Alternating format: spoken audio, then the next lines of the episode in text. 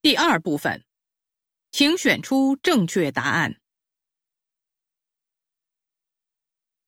听您这一口流利的汉语，我想您在中国至少接触中国文化的时间应该不短吧？您对这儿的生活有什么感想呢？我来自一个多民族的国家，我们那儿穆斯林占总人口的一半以上，因此刚来中国时，看到到处都能随意买酒，没有禁酒令，买酒时也不看证件，这让我非常吃惊，因为。我们国家不能随意喝酒，部分地区甚至禁止售酒。有时候看到夜里有的中国人喝得酩酊大醉，警察也不干预，这在我们那儿是不行的。另外，在中国，任何时候、任何地方都能够找到营业的餐馆，这一点很多国家做不到。请问您是穆斯林吗？晚上常出门吗？不是，来中国以后，我很喜欢逛夜市。毕竟在中国，深夜独自乘地铁没有什么危险嘛。只是，好像你们对随地吐痰这件事很习惯，在我们国家，这是极其不文明的行为。我很怕听到吐痰的声音。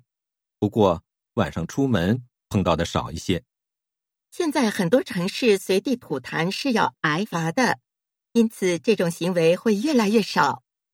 哦，对了，我最喜欢中国的一些 A P P，涵盖了日常生活中的衣食住行，方便极了。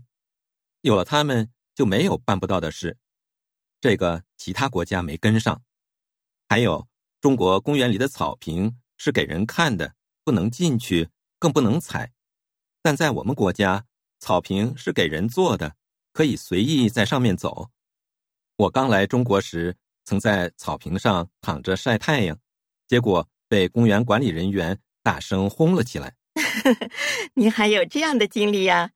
的确，中国很多地方的草坪不是开放式的。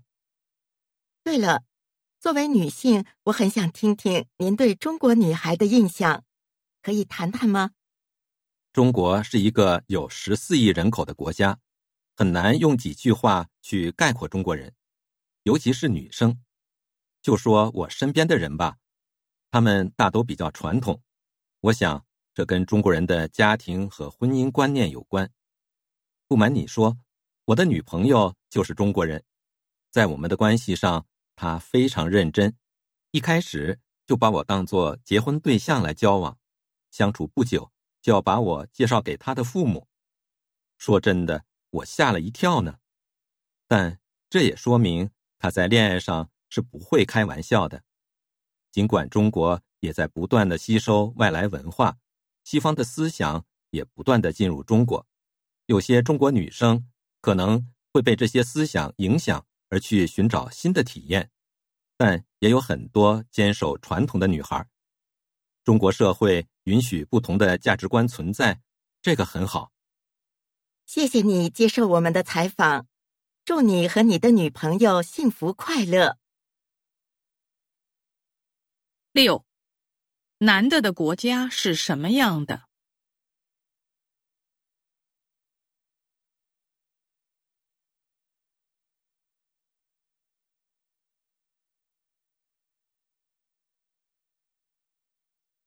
七，哪种行为在男的的国家要被禁止？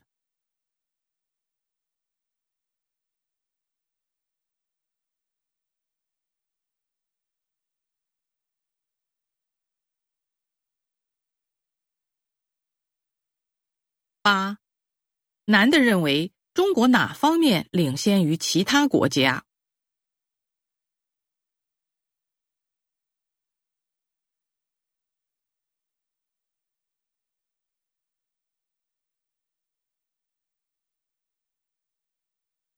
九，他的女朋友怎么样？